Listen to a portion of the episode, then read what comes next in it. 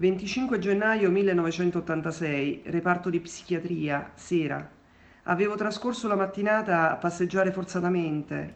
Angelo, mio fratello, mi aveva invitato ad uscire da casa con lui e a camminare fino ad ora di pranzo.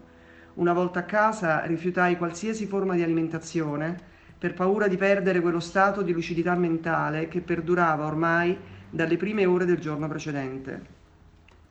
Ero dunque nell'angusto corridoio del reparto di psichiatria, nell'attesa di essere ricevuto dal medico, scortato da Giovanni e Franco, amici che nel pomeriggio mi avevano raggiunto a casa di mia madre, e da Angelo e mio cognato, che non mi perdevano di vista un attimo. Non riuscivo a capire se mi fossero vicini per offrire protezione o solo per sorvegliarmi, dubbio che amplificava la già spasmodica attesa. Riandavo con la mente a ricordi lontani, troppo pochi per riempire un voto enorme che durava da ben 23 anni. Quanto avrei voluto che mio padre fosse al mio fianco, o forse non sarei stato lì se lo avessi avuto vicino un po' più a lungo. Questo è Tra le righe e oggi vi parliamo della storia di Nicola, autore del libro Cuore di terra.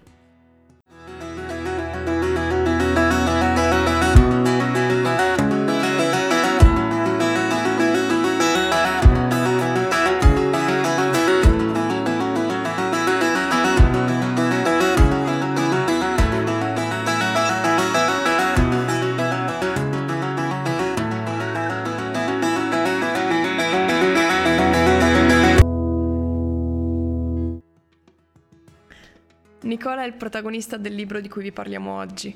Ci racconta in prima persona di questo rapporto complicato che sarà una costante nella sua vita.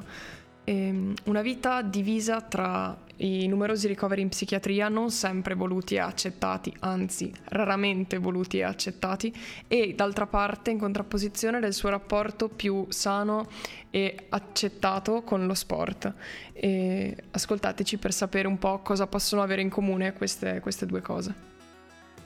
Bentornati a questa nuova puntata di Tra le righe, ricominciamo questa quinta stagione Cecilia Passarella e Margherita Marzari continuando a raccontarvi eh, storie e libri che ci sono piaciuti o anche libri che non ci sono piaciuti. In questo caso il libro che ci è piaciuto molto è che è stato scritto appunto da Nicola Tudino, il libro è Cuore di terra ed è una autobiografia. Ascoltateci.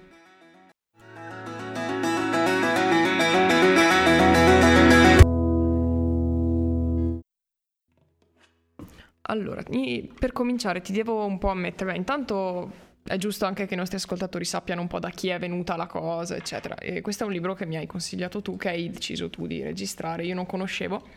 E tu hai conosciuto anche l'autore proprio di questo libro? Sì, perché l'autore è uh, un amico di famiglia, è personalmente un caro amico di mio padre e poi anche di mia madre. Quando ha scritto questo libro, infatti, diciamo, eh, ha anche chiesto a mia madre di curarne la prefazione, perché appunto lo conosceva molto bene, ed è questo il motivo per cui abbiamo anche deciso di parlare di questo libro, perché penso mi sia molto vicino, perché conosco l'autore, perché penso che sia anche una bella storia da raccontare. Sì, poi infatti l'hai anche intervistato, ma di questo ne parleremo meglio e più approfonditamente dopo. Intanto la cosa che devo ammettere è che non è semplice da capirne la struttura. Perché comunque, cioè... È bipartito. Eh, sì, non, non, è lineare come storia, come racconto. Intanto già il fatto che ci siano degli stacchi abbastanza forti tra quando lui è ricoverato e quando no. Nel senso che lui non racconta niente di quando è ricoverato semplicemente trascrive un po' gli appunti dei medici durante, durante, giorno per giorno del suo ricovero. Esattamente, è una sorta di diario di bordo che lui compila e va di pa- pari passo il diario dei, delle, dei, diversi ricoveri con la storia anche un po' mitizzata, scritta quindi un po' sotto forma di favola, della sua infanzia e eh, dove c'è quindi anche spicca il ruolo centrale della nonna, chiamata in questa storia Nunta. Sì, infatti il rapporto anche con uh, i genitori, i familiari, i nonni e, e, anche gli amici è un ruolo comunque fondamentale e soprattutto cioè, alla nonna molto molto legato. Nel senso che fa, fa, spesso riferimento alle numerose visite alla nonna, al fatto che sia comunque eh, una delle poche cose che gli impediscano di farne altre, perché dice che ne so, e so che se farei questo nonna ci starebbe male. Sì, è una figura centrale che ha accompagnato Nicola praticamente per tutta la sua, per tutta la sua vita. E, diciamo, era il suo punto di riferimento, il suo faro, che si è andato a sostituire alla figura del padre che invece è, manca- è venuta a mancare quando venuta a mancare, si è allontanata quando Nicola aveva appena due anni. Sì, infatti uno dei, dei problemi appunto che, che, si riscontrano, che lui presenta, è proprio che non ha mai conosciuto suo padre, perché effettivamente due anni come non averlo mai visto. Ed è proprio questo, diciamo, il fulcro del, che ha spinto poi Nicola a scrivere il libro, ovvero se avessi avuto una figura paterna più presente, sarebbe effettivamente successo tutto ciò?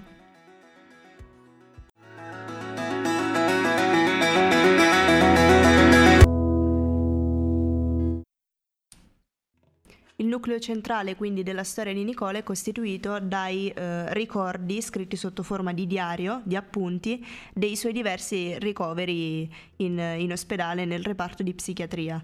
A questi ricordi comunque si accompagnano la maggior parte delle emozioni, delle sensazioni e anche dei ragionamenti che ne sono derivati da questo suo continuo ricovero anno dopo anno. E nella maggior parte appunto di questi, di questi ricordi e di, di questi pensieri, di queste riflessioni, emerge il punto centrale della storia, ovvero malato immaginario o malato seriamente? Sì, questa effettivamente è una cosa molto interessante, ma una cosa che a me ha colpito tanto a proposito dei commenti, cioè delle, delle, cose che i medici scrivono sui suoi ricoveri, eccetera, è il fatto che lui li trascrive, però li commenta anche contemporaneamente. Perché ehm, intanto questa divisione netta della storia tra il suo diario e i commenti dei medici si vede anche proprio eh, graficamente, cioè sì. i commenti sono in corsivo, quello che racconta lui è scritto normale. E quindi eh, diciamo la cartella clinica, tra virgolette, in corsivo è alternata da queste parentesi non in corsivo in cui lui commenta quello che, come se stesse leggendo la, la cartella e dicesse ma no ma che cavolo dicono? Oppure sì ma questo vuol dire in realtà questo. Soprattutto un'altra cosa che salta molto all'occhio secondo me è la freddezza dei commenti trascritti dai medici al contrario, invece, c'è un, una profondissima riflessione, una forte personalità che spicca invece dai suoi commenti. Roba, infatti, molto spesso i commenti dei medici sono terapia prescritta tot, medicine prescritte tot, il paziente si rifiuta di collaborare oppure il paziente collabora, scritto molte poche volte in realtà. E poi invece di contrasto c'è questo continuo avvicendarsi di domande che Nicola si fa, di riflessioni che Nicola fa, del chiedersi eff- effettivamente cosa ci facesse lui in quel reparto e una cosa che mi ha colpito molto, eh, che ho letto a proposito nel libro e che è saltato fuori anche per l'intervista, è um, questa disparità che c'era tra Nicola e gli altri pazienti ricoverati, disparità che si vedeva soprattutto nello sguardo. Le altre persone avevano uno sguardo spesso molto rassegnato, ehm, abbattuto, diciamo sconfitto, cosa che Nicola non aveva mai. In Nicola non esisteva la disperazione o la depressione, in Nicola esisteva solamente la rabbia e la ribellione. Ecco, ti dico che in realtà questa cosa è molto interessante perché io leggendo solo il libro, quindi senza aver conosciuto lui, senza aver parlato con lui, questa cosa non l'ho colta più di tanto. Infatti eh, il, il, suo rapporto con la malattia non, non, mi è, non mi è chiaro, davvero, perché forse perché l'ho finito pochissimo tempo fa, tipo qualche ora prima di venire in radio, quindi devo ancora sedimentare bene, magari tra qualche giorno ho già un'idea più chiara o un'idea diversa semplicemente. Però è bella questa cosa del, mm, del suo vedersi diverso rispetto agli altri, sarebbe anche interessante capire quanto realmente fosse diverso dagli altri o quanto magari sia un, un'impressione comune a tutti, a tutti, os- tutti i pazienti. Io penso che questa sia una domanda ehm, a cui Nicola forse ha già trovato una risposta, ma che con- comunque continua a porsi. È una cosa che non, non, lo ha, non, lo ha, mai abbandonato, è un qualcosa che continua comunque a rivivere in lui. Sì, anche perché non è una domanda a cui puoi avere una risposta oggettiva. Alla fine. Soprattutto perché è una cosa che riguarda te stesso, il punto di vista con cui tu ti guardi non potrà mai essere oggettivo, non saprai mai effettivamente se è un qualcosa di, di vero, di reale, appunto di oggettivo oppure no. Comunque quello che Nicola teneva a, a, sottolineare è proprio il fatto del rapporto tra medico e paziente o anche tra eh, paziente e altre persone che appunto vi sono intorno, ovvero il fatto che lui si sia sentito piuttosto visto come un paziente, come un malato prima di essere visto come una persona, come un marito, come un amico, come un podista o come un lavoratore. Cioè quello che lui tiene a sottolineare è il fatto che prima di tutto esisto io in quanto persona, esisto io in quanto, in quanto podista appunto, in quanto amico, in quanto persona che è all'interno della società e poi esiste la mia dimensione della malattia. Sì, eh, questa è effettivamente una cosa che si sente tanto nel libro. Sembra quasi che nel momento in cui va per la prima volta, viene ricoverato per la prima volta in psichiatria, venga bollato come malato. E, ehm, e questa cosa non riesca più a scrollarsela di dosso. Qualsiasi cosa poi lui faccia eh, nel futuro viene sempre ricondotta alla malattia in un modo o nell'altro. Quindi è anche proprio una cosa che gli si appiccica addosso e non riesce più a staccarsi. Cioè, non è una malattia da cui dici sono guarito e quindi non sono più malato anche nel momento in cui viene rimesso rimane comunque malato.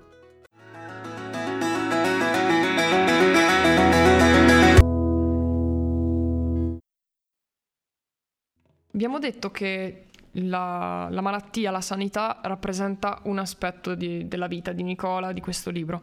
Un altro però punto cardine è il suo rapporto con lo sport. Nicola infatti è un podista, è sempre stato un marciatore, eh, è stato tra l'altro anche un eh, compagno di, di, squadra, tra virgolette, di mio padre, nel senso che correvano assieme, uno correva, l'altro marciava, ed è stato proprio lo sport un po' una valvola di sfogo per tutti quelli che sono stati anche un po' i suoi fastidi, appunto, riferiti sempre ai, ai ricoveri in psichiatria. È stato quindi, diciamo, uno dei, dei, dei, delle poche valvole di sfogo che gli ha permesso di, avere, di sentirsi un po' normale, di avere una vita come tutte le altre persone e che gli ha permesso anche di, di, di avere anche un po' una finestra più, più oggettiva sul mondo diciamo che in quel momento lui era Nicola, non era più quello che dagli altri era visto come il malato. Si sentiva se stesso. Ti dico una cosa che a me ha colpito un sacco mentre leggevo il libro e che ho trovato anche un po' tragicomica. Che fosse proprio lo sport, o comunque, cioè non tanto lo sport in sé, ma una cosa che secondo me deriva da questa sua passione per la marcia, per comunque spostarsi a piedi, fosse quello che poi lo riportava sempre a un nuovo ricovero. Perché era sempre l'evento, l'evento dissociativo, come lo chiamavano nelle cartelle cliniche, eccetera, che, mm, che poi eh, sfociava proprio nel, nel ricovero, nel senso che lui prendeva e partiva per i suoi viaggi notturni, come li definisce nel libro, e che ne so, si faceva questi 30 km a piedi e poi doveva essere recuperato, oppure si faceva mille chilometri in macchina e poi doveva essere recuperato, oppure la macchina finiva senza benzina, quindi lui continuava a piedi invece che tornare indietro. Sì, è vero, eh, non, non, l'avevo mai vista, non l'avevo mai visto questo, questo parallelo, in effetti. È simpatico, è carino. C'è sempre comunque questa voglia di, di scappare, di fuggire, di allontanarsi un po' dal mondo, cosa che anche lo, sco- lo sport in generale, non solamente la corsa, la marcia, lo sport in quanto tale ti dà. Sì, diciamo che lo sport in generale ti permette a livello mentale di allontanarti. E il suo sport è un po'... In particolare... Esatto, unisce un po' il, il, quel, quell'allontanamento mentale da, dal mondo e dai problemi con quello proprio fisico.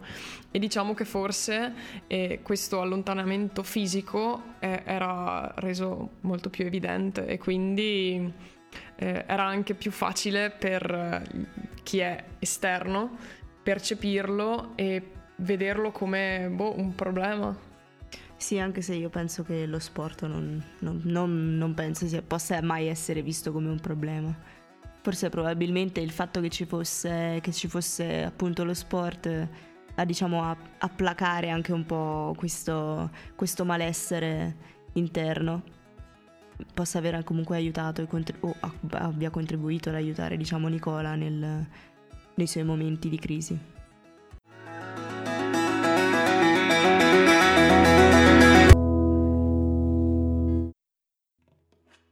Ecco, un ultimo punto che ci premeva sottolineare era appunto il, la figura della, della famiglia all'interno della vita di Nicola. Fondamentali sicuramente sono stati la figura assente del padre e la figura presente della nonna. La nonna diciamo che è stato un po'... Mh, mm, è stato un po' un secondo padre per Nicola. È stato sempre il punto di riferimento, è stato sempre, diciamo, quella, quella lampadina che si accendeva in testa, un po', un po', da coscienza, ecco, un po' se faccio questo però poi c'è la nonna, potrei fare questo però c'è la nonna.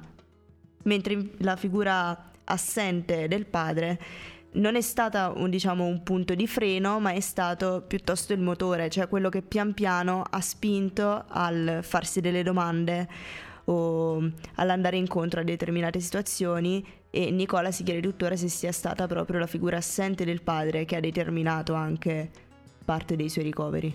Sì, quindi diciamo che c'è un po' questa cosa, questo grande vuoto e questa grande presenza che si contrappongono e si sostituiscono un po', perché la nonna effettivamente è questa figura che però non è la classica figura della nonna, cioè che dici comprensiva che quasi un po' ti coccola, ti vizia, è proprio visto come punto di riferimento come, come quasi, esatto, come faro, come ancora di salvezza, ma anche come quasi l'unica cosa che gli importa se- di cui gli importa sempre. Perché anche nei momenti magari di minore lucidità, eh, la sua figura rimane nitida. Magari un po' tutti gli altri si perdono, però, però lei rimane, lei c'è sempre comunque. E infatti proprio alla figura della nonna e anche un po' al, a un ricordo di un'infanzia felice è dedicata quella quella metà del libro che racconta appunto la storia delle origini della famiglia di Nicola.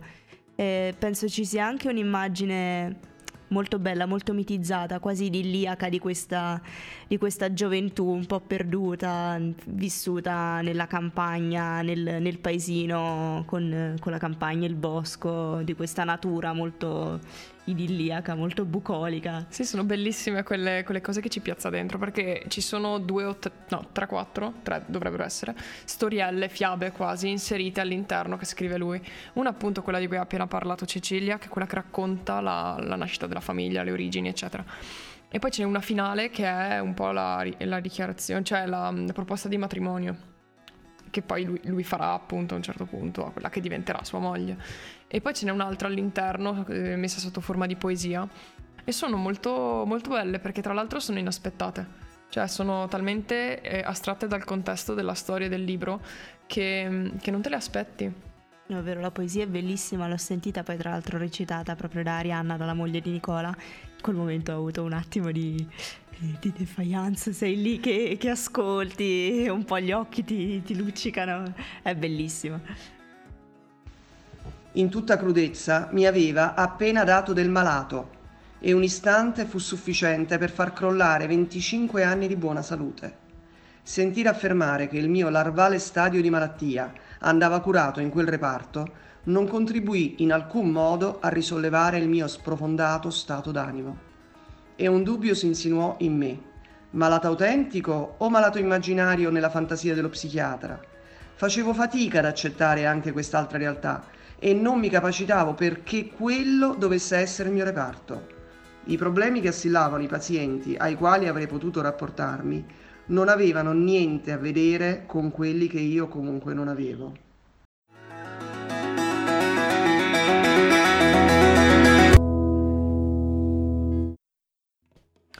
Siamo arrivati alla sezione di arte. A questo punto abbiamo avuto dei problemi perché io ho pensato, oh mio Dio, ma adesso cosa ci colleghiamo all'arte con, con la storia di Nicola? Allora ho chiesto a mamma e lei mi ha detto, guarda, a me è venuta in mente la questione di Van Gogh inteso come genio e follia.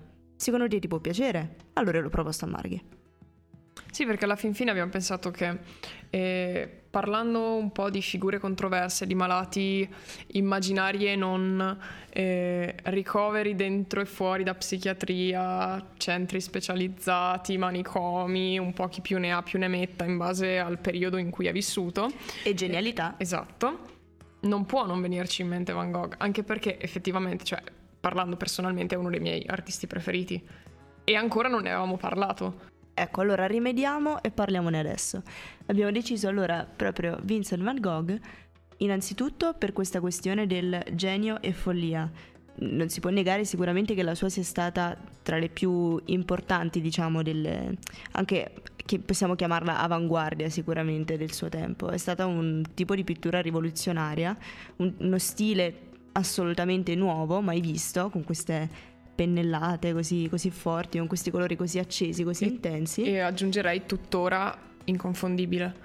Cioè, ehm, secondo me, uno, cioè personalmente magari adesso qualcuno esperto di arte verrà a uccidermi tipo nel sonno, però vabbè, eh, secondo me è uno dei pochi pittori che eh, quasi chiunque è in grado di riconoscere a prima vista. Sì, sono d'accordo. Cioè, non c'è qualcun altro che dipinge in maniera simile a lui. Anche se, se guardiamo proprio all'interno del, del post-impressionismo, che quindi è la corrente artistica all'interno della quale Van Gogh si inserisce, non c'è qualcuno con una tecnica simile, con un'espressività simile. È, è proprio il suo stile ed è solo suo anche e soprattutto per l'accostamento dei colori, per il fatto che non vi siano delle, delle, gradazioni graduali appunto tra un colore e un altro, sono sempre stacchi molto netti, i paesaggi anche sono inconfondibili, sono unici quelli di, quelli di Van Gogh, forse paragonabili un po', un po' a quelli di Gauguin, diciamo, come, come stile di paesaggi. Beh sì, effettivamente non per niente ne avevamo parlato comunque, ehm, cioè c'è un rapporto molto forte tra i due e sia dal punto di vista personale, infatti comunque hanno vissuto per un grande periodo della, della, loro vita, cioè per un periodo della loro vita hanno vissuto insieme. Tra l'altro, rapporto che è finito abbastanza tragicamente, direi. Abbastanza male. Sì. Con mutilazioni varie. Non andiamo a, a, a, approfondire troppo la cosa però anche proprio dal punto di vista eh, artistico, artistico, esatto, sono due, due personaggi molto vicini. E che hanno risentito comunque l'uno dello stile dell'altro, delle influenze dell'altro. Mm, sicuramente, certo, ogni artista ha una sua peculiarità, ha un, un suo punto forte, un suo punto debole, ognuno ha le sue caratteristiche, però di certo hanno sentito un, un forte influsso dell'uno nell'altro.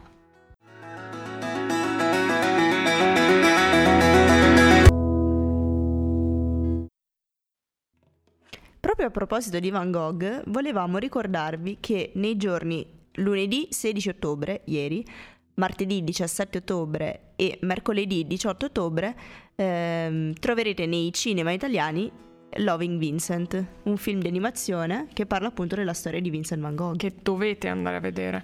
Diciamo che abbiamo deciso un po' di concentrarci su, su, questo, su, questo, film nella sezione di arte di questa puntata e non tanto sulla figura di, di Van Gogh in generale perché è troppo ampia, è riduttivo parlarne per otto minuti, non, ha, non avrebbe neanche senso.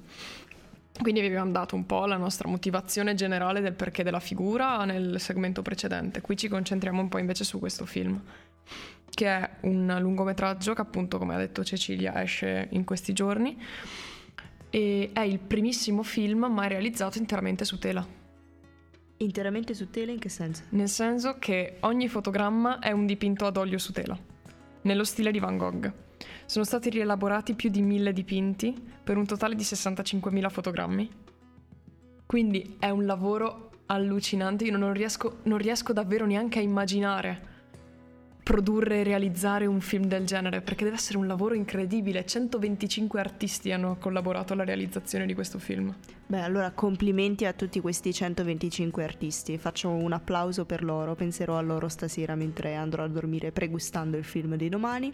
In tutto ciò, in realtà, eh, quando ho sentito appunto di questo film, ho pensato a un altro film che avevo visto, che è eh, Sogni di Kurosawa, dove si vede appunto quest'uomo che andando eh, in, a una visita a un museo dove c'era una, una mostra di Van Gogh, si innamora a tal punto dei quadri che vi entra dentro ed è come se fosse anche lui partecipe e protagonista dei quadri di Van Gogh.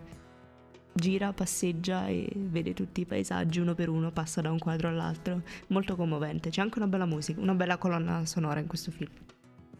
Diciamo che un po' la cosa, secondo me, più, più interessante di, di Loving Vincent è mm, proprio la sensazione di trovarsi all'interno della sua mente perché tu non solo stai vedendo la sua vita rappresentata sul grande schermo, ma la stai vedendo come, come lui la vedeva, nel senso perché... Attraverso i suoi quadri. Esatto, perché tutto il film è realizzato come se fosse dipinto dallo stesso Van Gogh.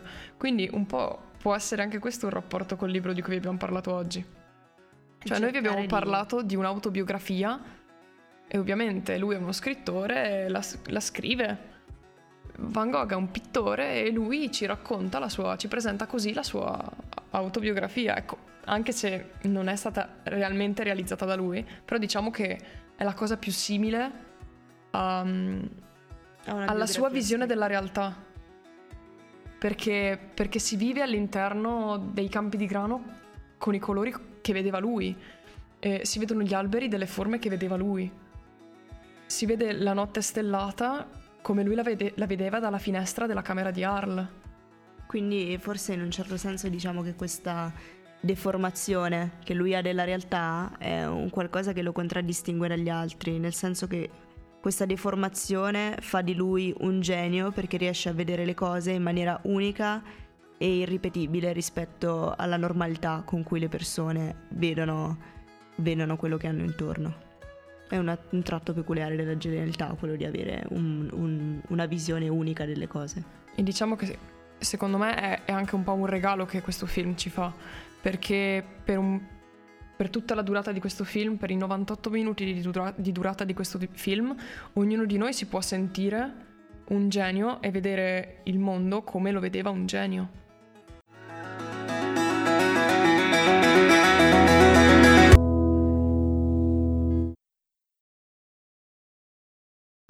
Finisce qui la prima puntata della quinta stagione di Tra le righe. Noi siamo molto emozionate. Incredibile ma vero, quinta stagione. Quanto suona bene. Chi piace avrei- il 5? Oh, non ci avrei dato un soldo bucato, invece siamo andate benissimo. Poca fiducia, no, io, io ci credevo. Ci hai sempre creduto. Certo, mi fidavo di voi che ci ascoltate e ci seguite. Noi siamo talmente curiosi di sapere chi siete, al punto che abbiamo deciso di fare questa cosa. Abbiamo poche idee per i libri, quindi abbiamo deciso di coinvolgervi non solo chiedendovi di mandarci titoli, ma se volete potrete mandarci anche addirittura le registrazioni dei pezzi dei libri che vi piacciono di più. Ormai lo sapete meglio di noi, un pezzo l'inizio e un pezzo a scelta, un pezzo secondo voi particolarmente significativo. Voi mandatecelo, noi comunque vi, vi diciamo come sempre prim- la settimana prima il titolo della puntata e la settimana dopo, così se voi volete mandarci degli audio potete farlo alla nostra pagina Facebook, ai nostri numeri, dove volete, noi vi aspettiamo. Quindi vi anticipiamo subito che il libro della settimana prossima sarà 900 di Alessandro Baricco. Ciao! Ciao!